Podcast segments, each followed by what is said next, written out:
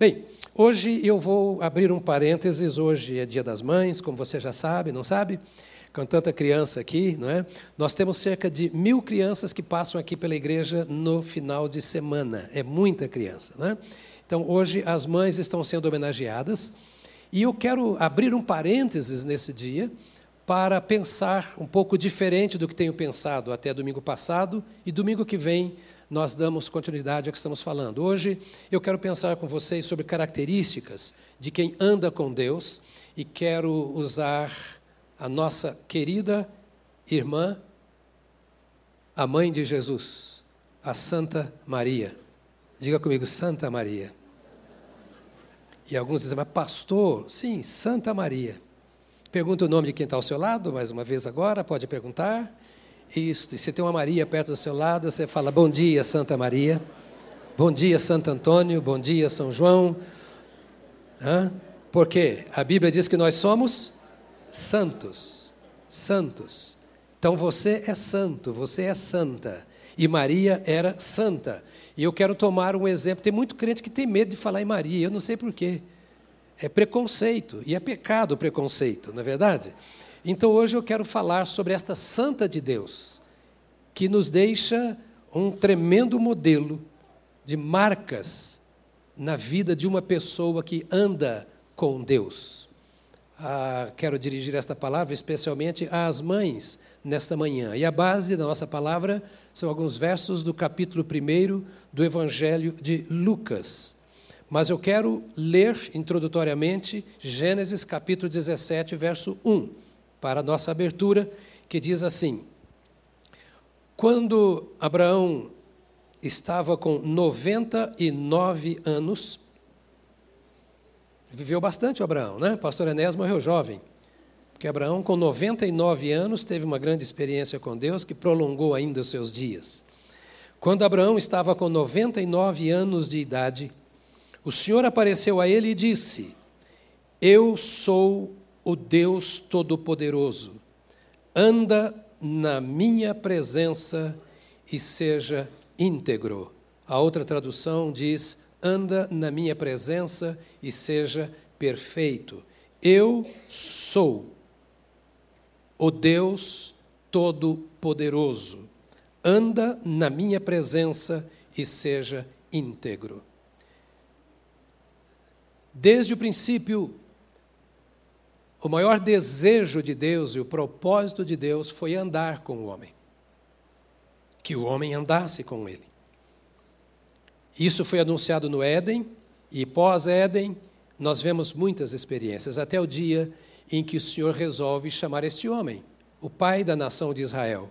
E o nosso pai, porque Paulo diz que nós também somos filhos de Abraão pela fé. E o Senhor chama Abraão para dizer que através dele ele formaria uma nova família, que seria a família de Deus. E Deus deixa claro a Abraão que para que fosse uma família de Deus, o pai da família precisaria andar com Deus. E que ele abençoaria a ele, Abraão, como pai, e através de Abraão, ele abençoaria a família de Abraão, e que abençoando a família de Abraão, ele a usaria para abençoar todas as famílias da terra, porque Deus é o pai de uma grande família, da família que anda com ele.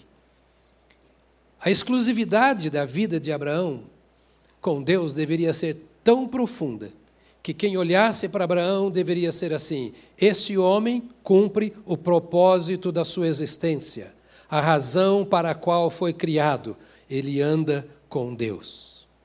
Andar com Deus não é uma questão de religião. Andar com Deus é uma questão de relacionamento com o Criador. Andar com Deus não é uma obrigação. Andar com Deus é uma consagração espontânea. É a aceitação de um imerecido convite que Deus nos faz. Deus poderia não querer andar conosco, porque, de fato, por sermos pecadores, nós não merecemos que Deus ande conosco. A nossa estrutura espiritual, moral, não permitiria a presença de Deus, porque nós já nascemos em pecado. Assim diz as Escrituras. Abraão, como nós, também nasceu assim. Mas Deus chama Abraão e diz: Nós vamos criar aqui um outro tipo de gente para que esse povo seja o reflexo da minha presença na face da terra. E para que eles vejam em você o reflexo da minha presença, você terá que andar comigo. Porque é andando com Deus que nós vamos nos encharcando da sua graça, nos encharcando do seu amor. É andando na presença de Deus que nós vamos sendo influenciados pela sua santidade, pelo seu amor, pela pelo caráter desse Deus extraordinário a quem nós servimos. Então, desde o princípio, está claro, eu não quis voltar ao Éden, peguei Abraão, mas eu poderia pegar outros textos para mostrar que, se nós queremos saber qual é a vontade de Deus, é que nós andemos com Ele. Mas a necessidade foi cada vez se tornando maior, porque ao invés de andar com Deus, o homem começou a andar sozinho. Embora não poucas vezes esse homem, como até hoje, vem recorrendo a Deus, Senhor, vai comigo, me abençoe, ande comigo. Chegou o um momento em que Deus quis se manifestar de forma clara, inconfundível e em carne à humanidade. E ele precisava de alguém que de fato pudesse receber este seu filho que viria para reconciliar o homem com Deus. Mas Deus precisava de alguém especial, é o que a Bíblia nos mostra. E nós não podemos negar que Maria faz parte de um grupo especial de gente que já passou por essa terra. Não é porque idolatram a Maria que nós vamos deixar de pensar no valor desta mulher para as mulheres de hoje e para as famílias de hoje. Porque Maria deixou o exemplo, as marcas, os sinais, as características de uma pessoa que anda com Deus. E se nós queremos fazer a vontade de Deus, sempre nós precisamos olhar para as pessoas que fizeram a vontade de Deus, que de fato se renderam ao querer do Senhor nosso Deus. E eu gostaria de deixar aqui algumas das marcas na vida de Maria, para que nós olhássemos para essas marcas e pensássemos até que ponto nós estamos sendo dignos, nos fazendo dignos de caminhar com o Senhor nosso Deus. Ninguém precisa estar só. Quais foram essas marcas? Eu queria começar com a primeira, que está aqui no capítulo 1 do Evangelho de Lucas, no verso 28. Dá uma olhada nisto aqui. Lucas, capítulo 1, verso 28, diz assim: E entrando o anjo aonde ela estava, disse: Alegra-te, muito favorecida, o Senhor é contigo. Alegra-te, muito favorecida, o Senhor é contigo. O Senhor é contigo. Vamos repetir? o Senhor é contigo. Essa expressão ela é fundamental na palavra de Deus. Grandes pessoas que pensavam não ser nada se tornaram grandes pessoas porque de fato Deus andava com elas. Essa expressão nós encontramos, por exemplo, com relação a José do Egito. Nós encontramos no livro de Atos, quando se refere a José do Egito, diz que cada coisa que ia acontecendo na vida de José, ele vencia porque Deus era com ele. Qualquer vitória que nós precisemos, seja na vida pessoal, na vida familiar e etc., nós só conseguiremos se Deus for conosco se Deus estiver caminhando conosco, se nós estivermos caminhando com Deus. Quando sonhava as coisas espirituais, Deus estava com José. Quando ele foi levado pelos seus irmãos ao fundo de um poço, Deus estava com José. Quando ele foi vendido como escravo aos medianitas, Deus estava com José nos bons momentos e nos momentos em que parece que ele estava sozinho, a Bíblia está dizendo, ele passou os momentos maus e venceu porque Deus estava com ele. Não era porque ele fosse muito inteligente, muito capaz. Não. Toda a vida de José foi uma vida vitoriosa, porque Deus estava com ele. Os midianitas, que o haviam comprado como escravo, o venderam como escravo na casa de Potifar, um general egípcio. Ali na casa de Potifar ficou provado que Deus estava com José. Era um escravo. Antes ele não era. Mas foi feito escravo, vendido por dinheiro. Mas não havia no coração de José uma revolta. Não havia espaço para revolta, porque Deus estava com ele.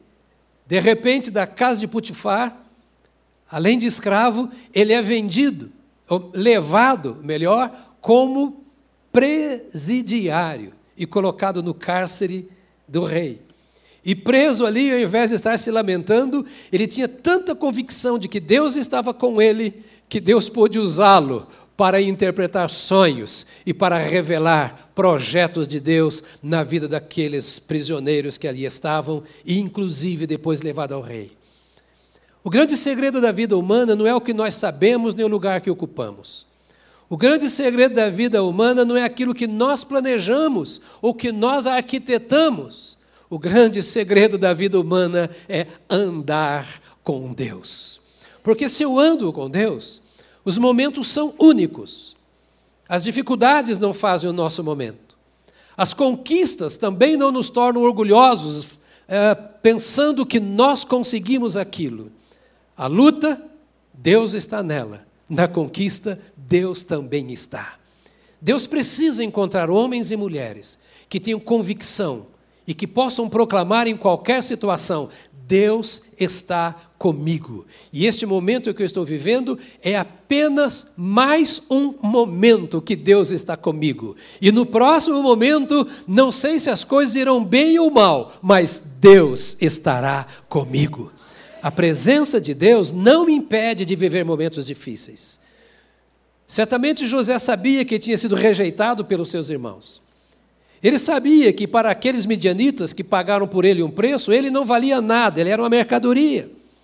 Como às vezes alguém se sente assim na sua família ou no local de emprego, apenas um produto de consumo para atender, suprir as necessidades. Mas essa não é a questão. Não é se eu mando ou sou mandado, a questão é com quem eu estou andando. E eu não estou andando com o meu patrão, você não está andando com o seu professor.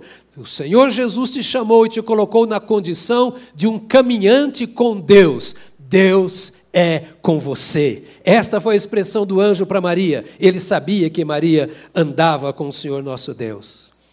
Nós encontramos Gideão num momento difícil na vida, na vida de Israel. Israel estava escravizado também pelos medianitas há mais de 20 anos. Tudo lhes era roubado. Irmãos, às vezes é uma enfermidade que nos rouba as coisas. Uma crise na política, na economia da nação. Uma má vontade de um patrão. Um problema que enfrentamos na vida pessoal.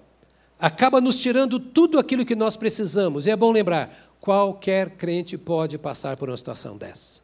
Crentes perdem emprego, crentes ficam doentes, crentes passam necessidade, crentes choram por causa disso. Gideão e Israel estavam se lamentando por 20 anos.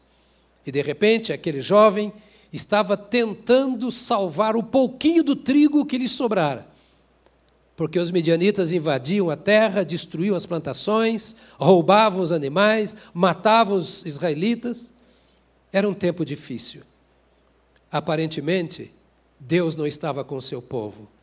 Não sei se você já viveu momentos assim, de escassez material, financeira, espiritual, física. Parece que você foi deixado à margem do caminho. O vazio lá dentro, a escuridão por fora, e você olha e diz: parece que Deus não está me ouvindo. Parece que não vem socorro do Senhor para a minha vida. Era assim a situação, não só de Gideão, mas de todo Israel. E de repente, ele lá, salvando um pouquinho do trigo, malhando o trigo no lugar em que a uva devia ser pisada, o lagar, o anjo aparece e ele diz: O Senhor é contigo, varão valoroso. Tem hora que precisamos ouvir essa voz, mas ela tem que vir do céu. Que não adianta um homem falar, e se algum homem falar que tenha sido da parte de Deus, a alma ouvir essa voz, o Senhor é contigo. Aí vem insegurança. Mas havia tanta dúvida e tanto problema que aquele moço estava enfrentando, que ele se volta para aquele ser que ele não sabia quem era e diz assim: Se o Senhor é conosco, por que tudo isso de mal está nos acontecendo? Porque nós sofremos tanto se o Senhor é conosco, se Deus é paz, se Deus é alegria. Por que nós estamos passando por momentos de escassez, de choro, de lutas, de falta de esperança? de verdadeiro desatino, ao ponto de eu ter que cuidar da minha comida escondido. Porque se souberem que eu tenho esse pouco, vão me roubar. O Senhor é contigo. O que o Senhor estava dizendo ali é: as circunstâncias não são a prova de que o Senhor é contigo. Elas podem ser boas ou ruins. Você pode ir bem ou mal. A realidade é que está sempre presente a afirmação do Senhor que Ele está conosco todos os dias, até a consumação dos séculos. E a Bíblia fala sobre o dia mau. Inclusive no dia mau, o Senhor está conosco. A Bíblia fala sobre o vale da sombra da morte. Ninguém quer passar por este vale, mas todos nós não poucas vezes nos sentimos assim, naquele lugar sombrio, que parece não haver mais esperança, onde não parece ter mais saída. E é nessa hora que nós podemos levantar os nossos olhos, a nossa cabeça para cima e dizer: O Senhor é o meu pastor e nada me faltará. Nada, nada, nada me faltará. Nada me faltará. O Senhor é contigo. Isso fala de comunhão. Esta é a marca na vida de Maria comunhão. O Senhor está em comunhão contigo e tu estás em comunhão com o Senhor. Não importa a circunstância em que, em que estejas vivendo, o Senhor é contigo. Mostrava aqui uma relação pessoal entre Maria e Deus. Embora, se você fosse olhar com os olhos humanos, não parece que havia comunhão. Maria viveu nos tempos difíceis da história, sobretudo para a mulher. E o local onde estava. A Galiléia era chamada de a Galiléia dos gentios, porque havia romanos e gregos que dominavam a cultura e a religião de Israel naquela região. Ali estavam presentes, por terem sido trazidos ou construídos, muitos deuses de prata, de ouro de madeira. Nas rochas havia templos. Se você vai lá e está convidado a ir conosco em setembro do ano que vem, haverá uma caravana. Você vai chegar em Cesareia de Filipos, por exemplo, e você vai ver ali cavernas que estavam é, sendo como templos de ídolos e a grande caverna que era a caverna do deus Pan. A região da Galileia era uma re região rejeitada pelos judeus, vamos chamar puro sangue, aqueles ortodoxos, porque ali estavam estrangeiros. Ali na Galileia estava Nazaré, que era uma cidade paupérrima, Maria era de Nazaré. Você vê Maria vestida de roupa branca, em algumas imagens por aí, e aquele véu azul, jamais Maria vestiria uma roupa daquela, porque ela era muito pobre. E véu e seda era coisa de rico, e rico é o que não existia em Nazaré. Era uma aldeia de gente muito pobre. Quando Jesus é anunciado a Natanael, Natanael diz assim: Pode vir alguma coisa boa de Nazaré? O lugar é tão ruim que nem as pessoas que vêm de lá prestam. Era uma cidade rejeitada, a cidade de Maria. Israel era uma cidade violenta. A lei era dura, pesada para as mulheres. A cultura rejeitava a mulher ao ponto de, quando alguém tinha uma menina, ao invés de receber parabéns, recebia os pêsames. Era horrível. A roupa que ela usava era sempre a roupa da cor de terra, era assim que viviam os pobres das aldeias de Israel. E o véu que ela usava era tingido com um produto que também era da cor de terra. porque ela não podia e não tinha como parecer como uma pessoa rica. Todavia, quando o anjo chega para essa mulher, ele não vê a roupa dela, ele não vê a, o status daquela mulher. Ele não procura na melhor cidade do mundo ou na melhor condição financeira de Israel. Ele olha para uma mulher que talvez, até com a sua própria pele manchada pelo sol daquela região, talvez trabalhando em algumas coisas tão simples como todos aqueles trabalhadores dali daquela região. Mas ele olha para ela e diz assim: O Senhor é contigo. E isso é o que manda. Isso é o que define a nossa existência. Isso, de fato, é aquilo que agrada a Deus, Ele poder andar conosco. A nossa relação com Deus é que determina até que ponto nós podemos ser instrumentos nas mãos de Deus para o cumprimento do propósito de Deus na hora de Deus. Deus não depende da minha cultura, dos meus conhecimentos, das minhas habilidades, Deus não depende de nada.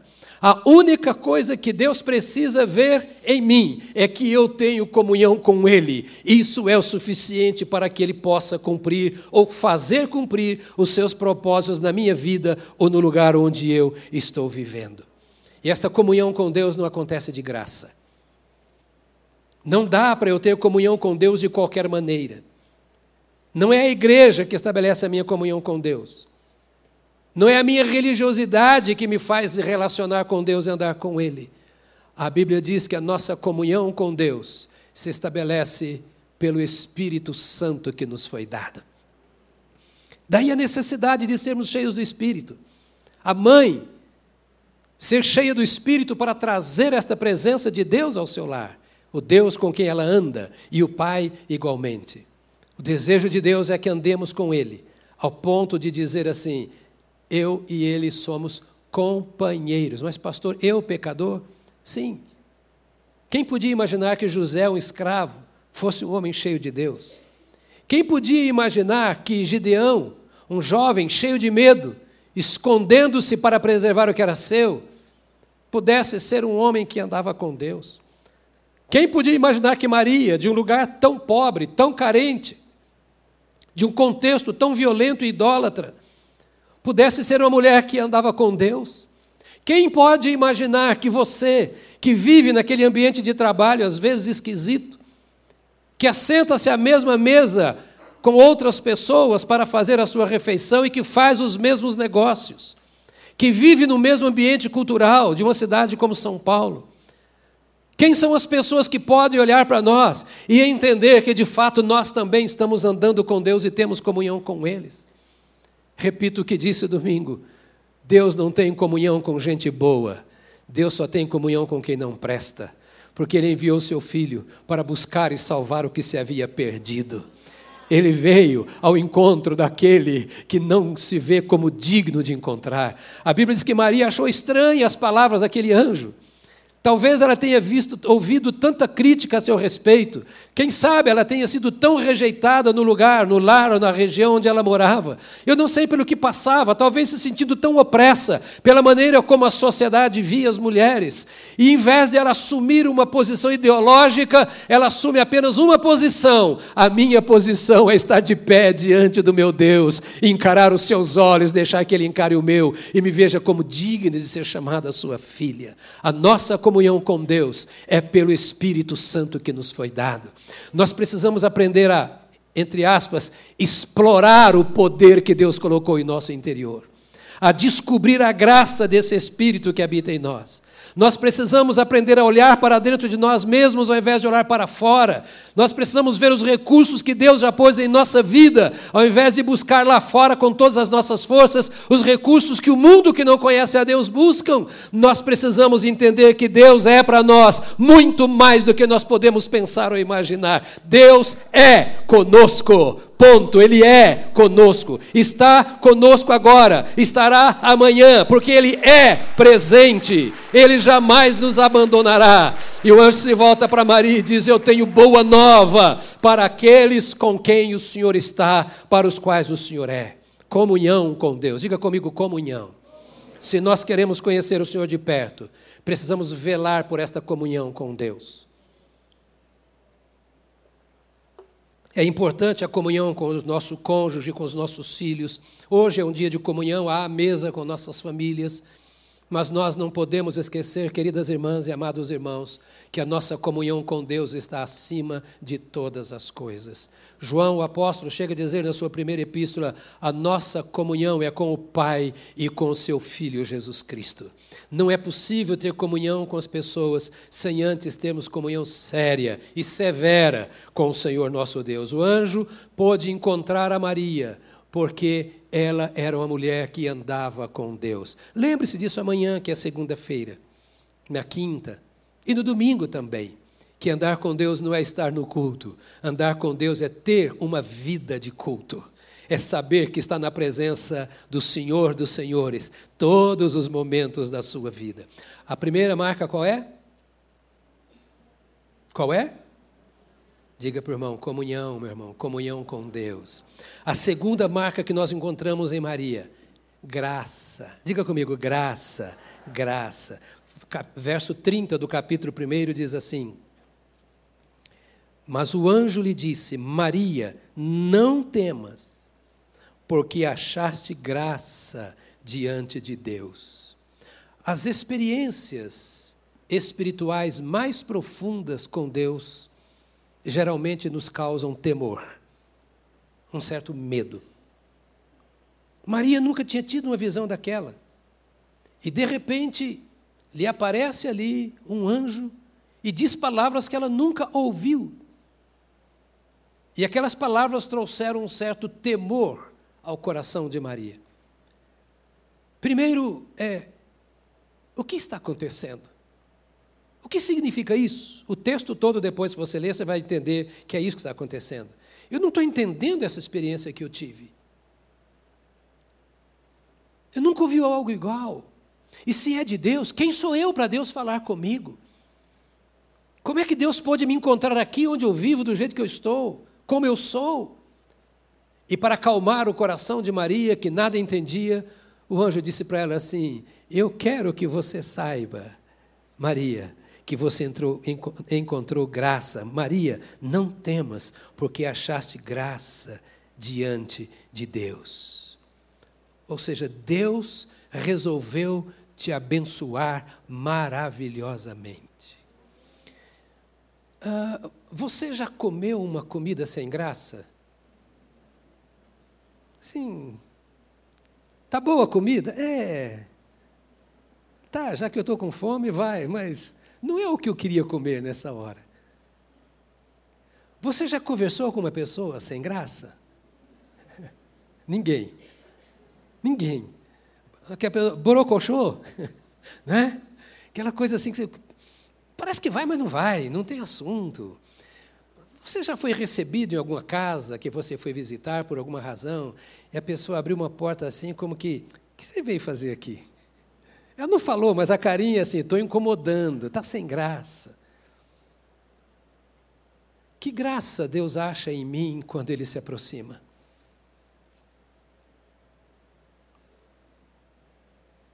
Que graça Deus acha em mim quando Ele manda o seu anjo passar pela minha casa, como mandou passar pela casa de Maria.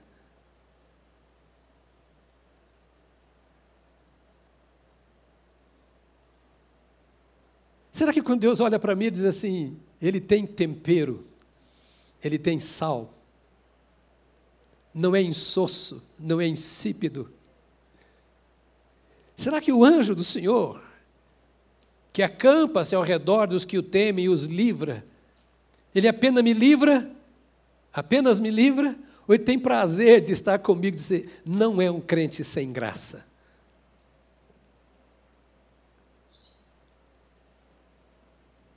Não é um crente insosso, insípido, mas é um crente que tem prazer em abrigar no seu coração a palavra que o Senhor envia, de receber em sua casa, em seu carro, em seu trabalho, o anjo do Senhor que vem para guardá-lo e para livrá-lo. Eu estou imaginando com a cabeça de homem, de pessoa humana. É o máximo que eu consigo fazer aqui agora. Imagine quando o Senhor despacha um anjo, e a Bíblia diz que os anjos são ministros de Deus em favor daqueles que hão de ser salvos.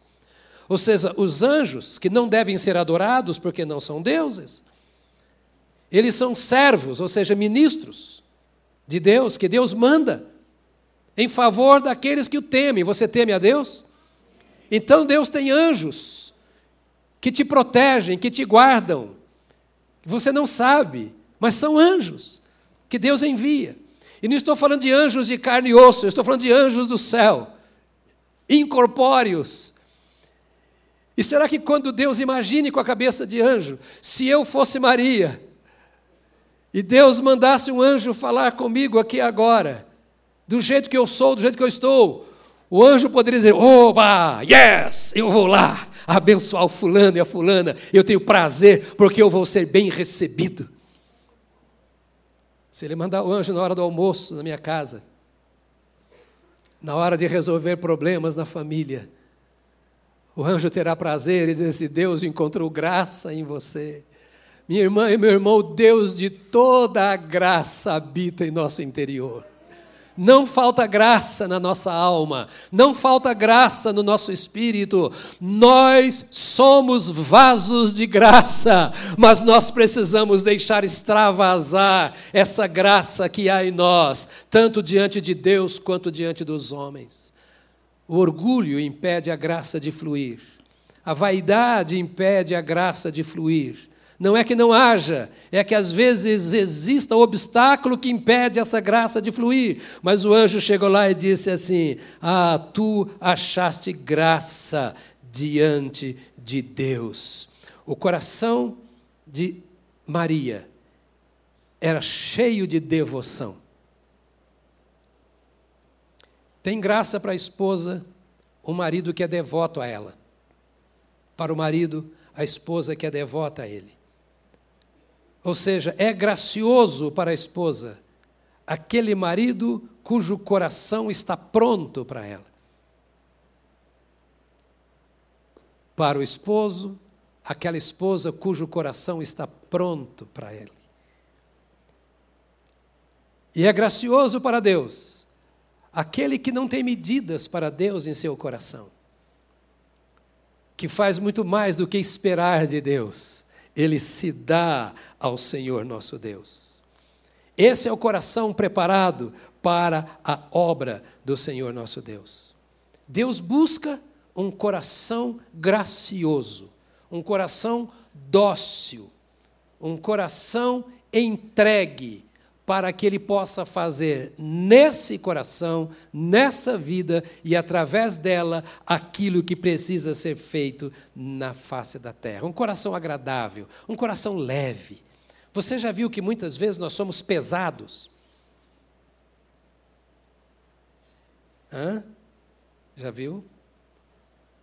Diga para o irmão ao seu lado, você está muito batistão hoje. É porque o pastor está sendo assim no púlpito. Mas essa é uma conversa de família. E eu quero que seja uma conversa doce, mas uma conversa que chame a atenção do nosso coração para a realidade que Deus espera ver em cada um de nós. Se eu quero saber se o meu coração é pesado ou doce, basta, basta eu me ouvir quando estou orando. A minha oração é um diálogo ou uma briga com Deus? A minha oração é um diálogo ou o exercício, o cumprimento de um compromisso com Deus? A esposa sabe quando o diálogo com o marido está pesado. Deus não é menos inteligente do que a esposa. Ele sabe quando a nossa conversa com Ele não é aquela conversa daquele cujo coração está cheio de graça para com o Senhor. Ou seja, tem prazer em estar com o Senhor, prazer em viver com o Senhor. Amado irmão, amada irmã, não deixe perder esta palavra, porque os dias são pesados sobre nós e contra nós, para nos impedir de ter prazer no nosso Deus e no nosso relacionamento com Ele. Diz a Bíblia que Samuel crescia em graça diante de Deus e dos homens. Esta palavra é muito importante, porque Maria viveu situação semelhante, e nós vivemos também. A mãe de Samuel não podia ter filho. E de repente pediu a Deus um filho e prometeu que se o filho, se Deus lhe desse um filho, ela o dedicaria ao serviço do Senhor no templo. Porque para ela, a igreja da sua época era o melhor lugar do mundo para viver. Se mandasse o seu filho para a igreja, ali ele aprenderia as coisas de Deus, ele teria comunhão com Deus e ele serviria a Deus. E de repente Deus lhe dá o filho e ela manda para a igreja, cujo pastor era o Eli, era o sumo sacerdote. E ele é levado para lá para viver na igreja. E Samuel cresce num ambiente estranho, esquisito aos propósitos de Deus para o seu povo. Porque os filhos de Eli não temiam ao Senhor. E a Bíblia diz que os filhos de Eli eram os pastores, com Eli os sacerdotes. E diz que eles não conheciam o Senhor. E adulteravam com as mulheres que vinham no templo. E roubavam das ofertas que eram colocadas no altar do Senhor. E eles não temiam ao Senhor ao ponto de Deus mesmo dizer que eles eram filhos de Belial. E Samuel está ali crescendo entre aqueles homens. Ele devia ser um desigrejado. Ele deveria também ter abandonado a igreja, porque os principais líderes da igreja davam mau testemunho. Os dois que lideravam no pastorado e o pai, que era o sumo sacerdote, sabia do problema e não cuidava, não resolvia o problema dos filhos. E ali estava aquele menino que, pela sua mãe, foi entregue confiando que ele serviria a Deus e que a graça de Deus o cobriria. Mas Samuel, a despeito de tudo, fez uma escolha eu quero andar na graça de Deus. Eu quero fazer aquilo que Deus quer que eu faça, independentemente dos outros. Eu quero ser aquilo que Deus quer que eu seja. E Deus viu o coração de Samuel. E como viu o coração de Samuel, um coração dócil, cheio de graça, Deus foi fazendo ele crescer nessa graça. Mais uma vez provado que a minha vida não depende da sua e que a sua vida não depende da minha. Embora haja uma responsabilidade nesse nosso relacionamento, eu posso ir além do que você vai e você pode ir além do que eu e todos os pastores dessa igreja vamos, porque o que importa é o seu coração dócil para com o Senhor nosso Deus. E porque ele tinha esse coração, ele foi crescendo, crescendo, crescendo, e a Bíblia diz que ele crescia em graça diante de Deus e diante dos homens. A Bíblia fala a mesma coisa a respeito do Senhor Jesus Cristo. Então, é preciso que nós tenhamos esse alvo, o de sermos agradáveis, o de sermos graciosos, o de crescermos na graça do Senhor Jesus Cristo, nosso Senhor. Pense nisso. Nós precisamos dessa marca de Maria. Graça, nós precisamos de comunhão com o Senhor. Me permita uma outra marca aqui. Está no verso 38 do capítulo 1 de Lucas. Então disse Maria: Aqui está a serva do Senhor, que se cumpra em mim conforme a tua palavra. E o anjo se ausentou dela. Aqui está a serva do Senhor. Esta é a marca da submissão. Diga comigo: submissão. Comunhão, graça e submissão. Diga de novo: comunhão, Ela não, por ter encontro com o anjo, disse assim: Ah, eu sim sou a serva de Deus. Aqui está a grande serva de Deus. Você vê muitos grandes servos de Deus na vida, né? É o grande servo da televisão, é o grande servo do, da, de concentrações, é o grande servo do púlpito, é o grande pastor, é o grande apóstolo, é o grande presbítero, é o grande profeta. A Maria se viu como a menor das pessoas. Ela disse: Aqui está a serva do Senhor. É isso que Deus espera ouvir de mim. Aqui está o servo do Senhor. Não está aqui aquele que diz assim, mas eu briguei com Deus até Deus me responder. Não, está aqui o servo, está aqui a serva. E Maria dizia: Não estou entendendo nada do que. Está aqui claro na Bíblia isso. Porque ela ficou confusa, como não entendia o que estava acontecendo. Ela nunca tinha ouvido uma experiência igual. E ela podia dizer: Está repreendido. Não podia falar em nome de Jesus, porque Jesus não tinha nascido ainda. Que negócio estranho é esse? Você está falando comigo, não estou entendendo nada. Mas sabe, o coração que tem comunhão com Deus. ele sabe quando Deus está falando ou não. Não importa se vem pela boca de um profeta ou de uma criança de peito. Não importa se é alguém reconhecido como homem ou mulher de Deus, ou se é pela boca de uma mula. Quem tem comunhão com Deus sabe quando é Deus que está falando. E Maria tinha comunhão com Deus suficiente para dizer: Não estou entendendo nada, mas eis aqui a serva do Senhor para fazer até o que ela não está entendendo, se Deus mandar fazer. Deus precisa de família assim.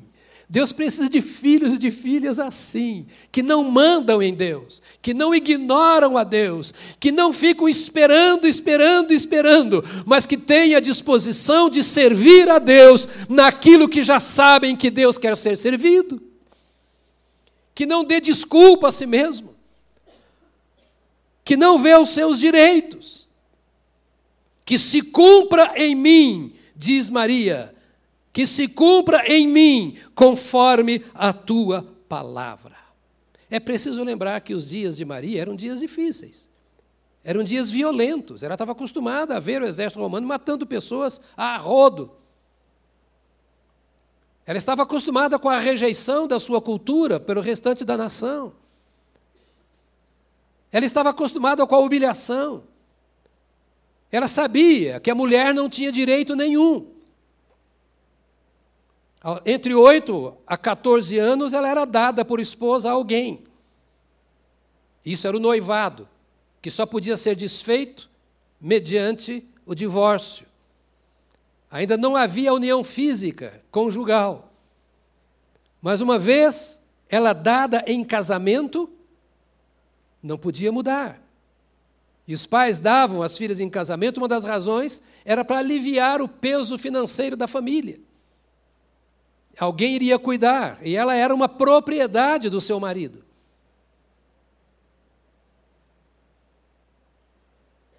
E a mulher adúltera tinha como prêmio a morte. E como ela podia dizer: cumpra-se em mim a palavra do Senhor, se o anjo estava dizendo que ela ia ficar grávida?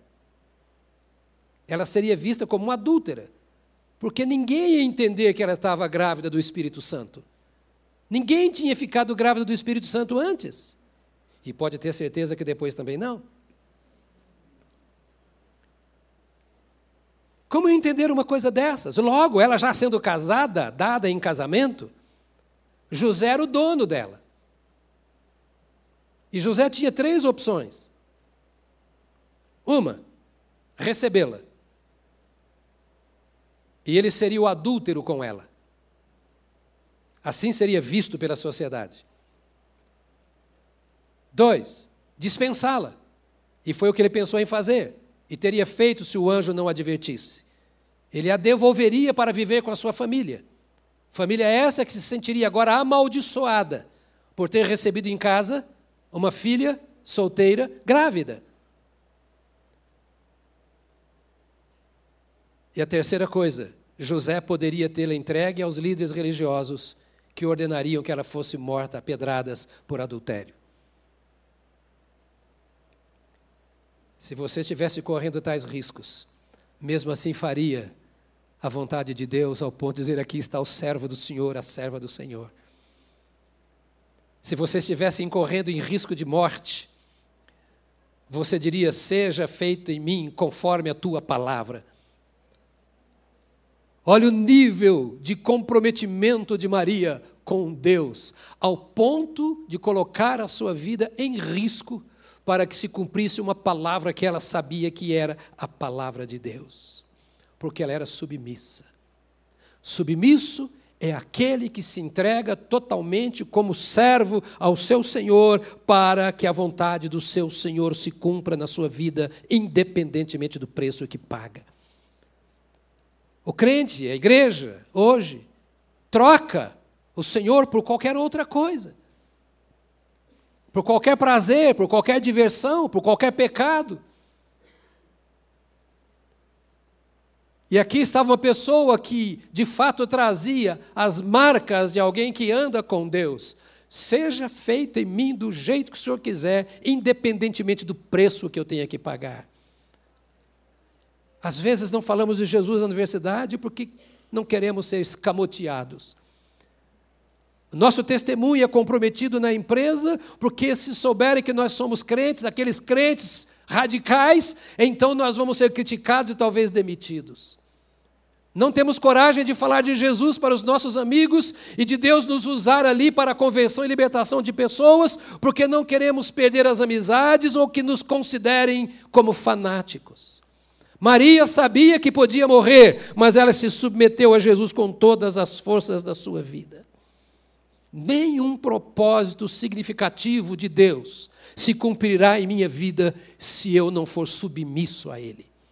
Deus vai me dar o que eu preciso, mas o de mais significativo que Ele tem para fazer em minha vida, Ele não fará se eu não me colocar disposto a correr riscos pelo meu Senhor.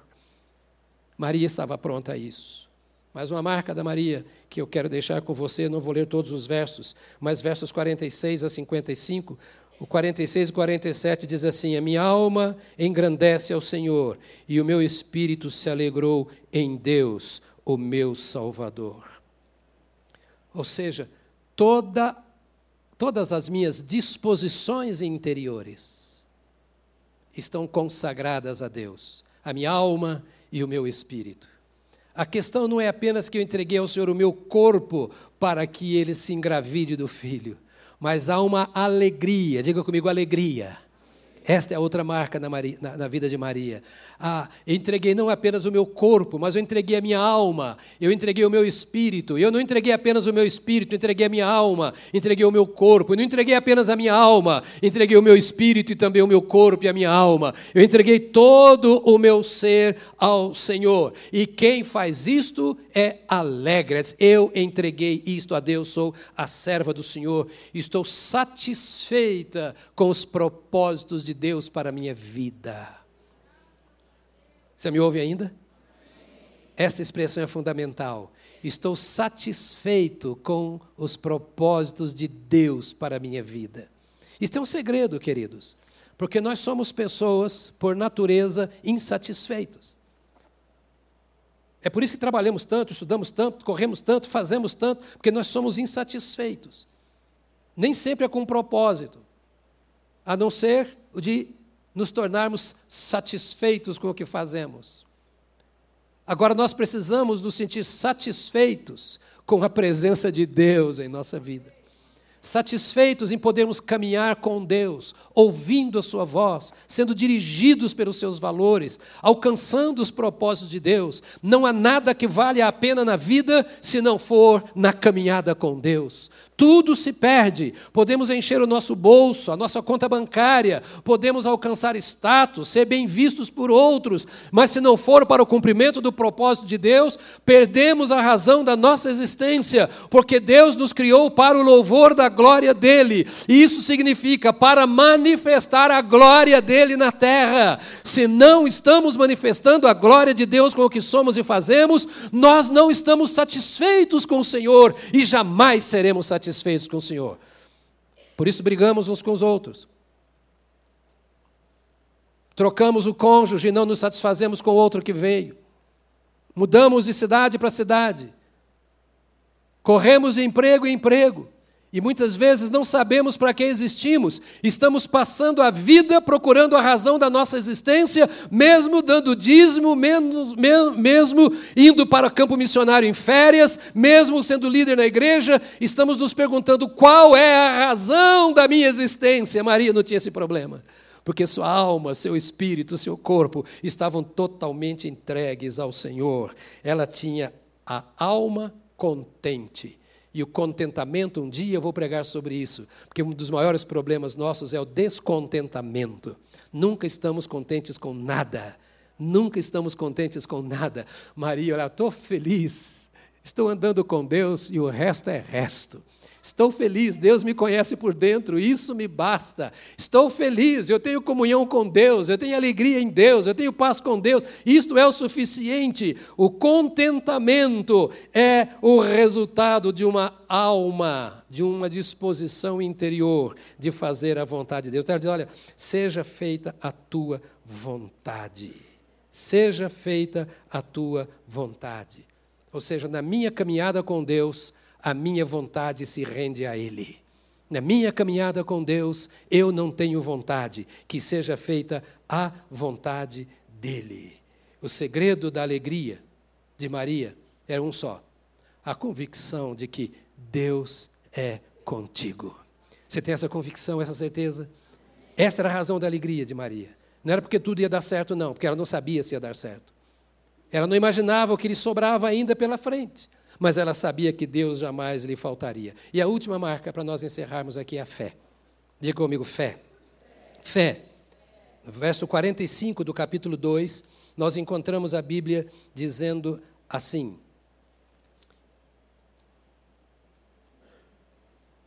Capítulo 2 de Lucas.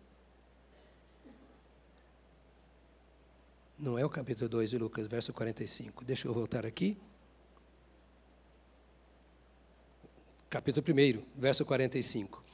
Bem-aventurada a que creu, porque serão cumpridas as palavras que lhe foram ditas da parte do Senhor. É Isabel, dizendo para ela, a prima, dizendo para ela assim: Você é bem-aventurada, você é mais do que feliz, porque você creu. Fé é entrega incondicional. Fé é entrega incondicional. Fé não é a fé doutrinária, não é a fé teológica. Fé é entrega. Uma ilustração para a gente encerrar. Eu estava numa reunião de oficiais da Força Aérea em Belém do Pará. Quando eu vivia por lá, meus 28 anos, 29 anos, não me lembro.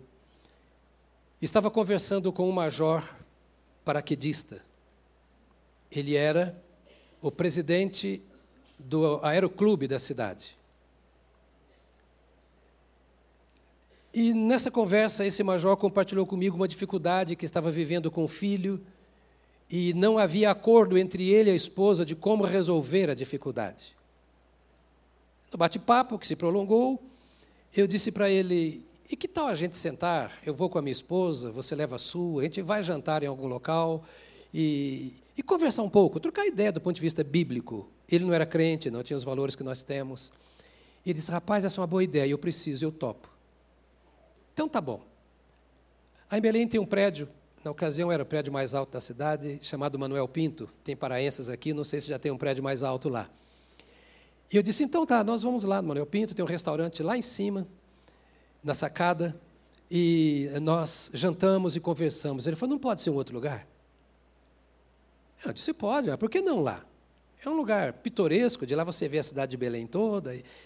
Ele falou, eu tenho muito problema com altura. Como? Você é o major paraquedista, chefe de paraquedismo, comandante de paraquedismo da, da, aeronáutica, é o diretor do, do, do aeroclube da cidade, e, e, me explica. Ele falou, eu vou lá, Jonas, eu fico tonto. Mas está cheio de homem, com mulher, crianças, eu fico tonto. Me explica, como é que você salta de paraquedas?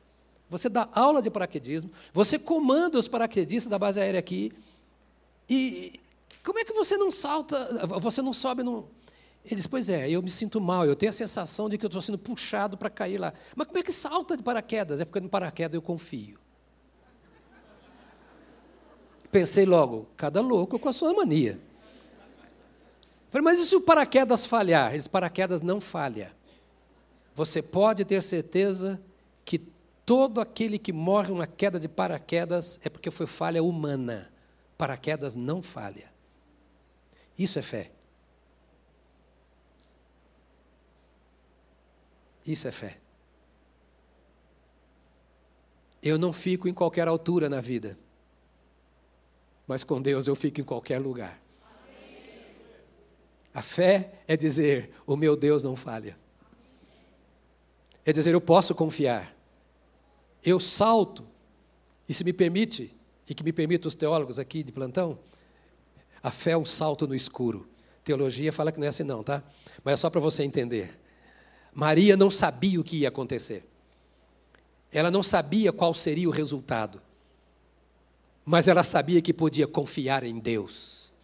É assim no meu trabalho, no meu casamento, nas atitudes que eu tenho que tomar na vida, nas ações que eu tenho que executar. Se Deus estiver comigo e se eu estiver andando com Deus, eu posso me entregar incondicionalmente, porque onde há fé em Deus, Deus age. Maria conhecia muitas histórias de fé. Ela sabia que Deus não dá explicações, mas Deus dá ordens. Quando Deus fala, eu obedeço e Deus fará aquilo que ele prometeu fazer àqueles que nele creem. Quem crê no que Deus diz é feliz. Quem crê no que Deus diz é feliz. A felicidade está nisso. Descansa no Senhor e espera nele, diz a sua palavra. Por isso, eu tomo Maria hoje, tendo citado outros também, como um exemplo, um modelo, uma característica de pessoas que andam com Deus, para que eu e você façamos uma autoavaliação. Estou andando com Deus? Fica de pé, por favor, para nós orarmos.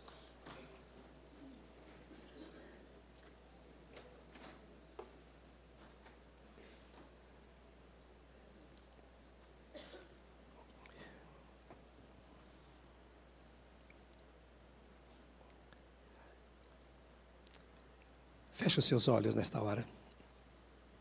Sei que todos estamos querendo correr para o nosso almoço em família, mas esse é um momento singular. O que Deus vê em mim, nesta minha caminhada com Ele? Ele vê graça em mim, simpatia, docilidade. Ele vê em meu coração prazer em tê-lo comigo? Ou a minha caminhada com Deus é pesada? Parece que Ele está me cobrando, exigindo aquilo que eu não tenho para dar. A obra de Deus é feita em e através de quem encontra o seu prazer no Senhor, a sua alegria no Senhor. A bênção de Deus não está nas minhas escolhas, mas na minha dependência do Senhor. Se eu caminho com Deus, eu não preciso estar tão preocupado com as escolhas que eu faço, porque eu já estou preocupado em qual é a vontade de Deus para com a minha vida. E nesse caso, a vontade de Deus é boa, é perfeita, é agradável. Eu não vou me dar mal. Ainda que pareça ameaça, eu posso descansar no Senhor, sabendo que Ele tem cuidado de nós. Quero te convidar nesta manhã, manhã de festa, quando nos lembramos de uma pessoa que, como ninguém mais, tem se dedicado à nossa vida, à nossa mãe. Nós podemos olhar para cima e dizer: há alguém que está à minha disposição muito mais do que minha mãe a alguém que me quer muito mais do que a minha mãe. Alguém que merece a minha honra, a minha dedicação, a consagração da minha vida, e esse é o meu Deus. Que tal chamarmos o Senhor mais uma vez para estar bem perto de nós? Em comunhão, e não apenas em presença, em relacionamento que tal abrirmos o nosso coração nesta manhã como filhos e filhas de Deus de uma forma em que Deus tenha prazer em caminhar conosco? Pai, eu quero colocar os teus filhos e as tuas filhas perante o Senhor nesta manhã. Obrigado, Senhor, pela vida das mães aqui presentes, das que nos acompanham pela internet Obrigado por toda a provisão do Senhor para com cada um dos teus servos e das tuas servas aqui. Obrigado pelos exemplos que são provisões que nós encontramos na tua palavra. que chamam a nossa atenção para nos dizer que não importam as circunstâncias, é possível andar contigo a qualquer tempo, em qualquer lugar, em qualquer circunstância. Toma, ó Deus bendito, os nossos sentidos, a direção da nossa vida, o nosso interior. Toma aquilo que tem significado em nossa vida e toma posse disso. Gera vida, a vida de Cristo em cada um de nós. Ó Deus, conquista-nos uma vez mais chama nossa atenção para esta vida gloriosa que é andar com o Senhor. E ensina-nos, ó Senhor, a vida da submissão, do contentamento, da alegria na tua presença. Nesta manhã, seja a tua bênção sobre os teus filhos. Que o exemplo que nós tomamos da vida de Maria possa ser como que luz na nossa caminhada. Que deles nos lembremos diante das necessidades e que nós nos identifiquemos com eles, para o nosso bem, para a tua glória e para o teu louvor, em nome de Jesus Cristo. Amém, amém, amém. Aleluia. Deus abençoe a você. Tenha uma excelente celebração com a mamãe. Cuide da festa para não ter briga. Você é da paz. Deus te abençoe, em nome de Jesus.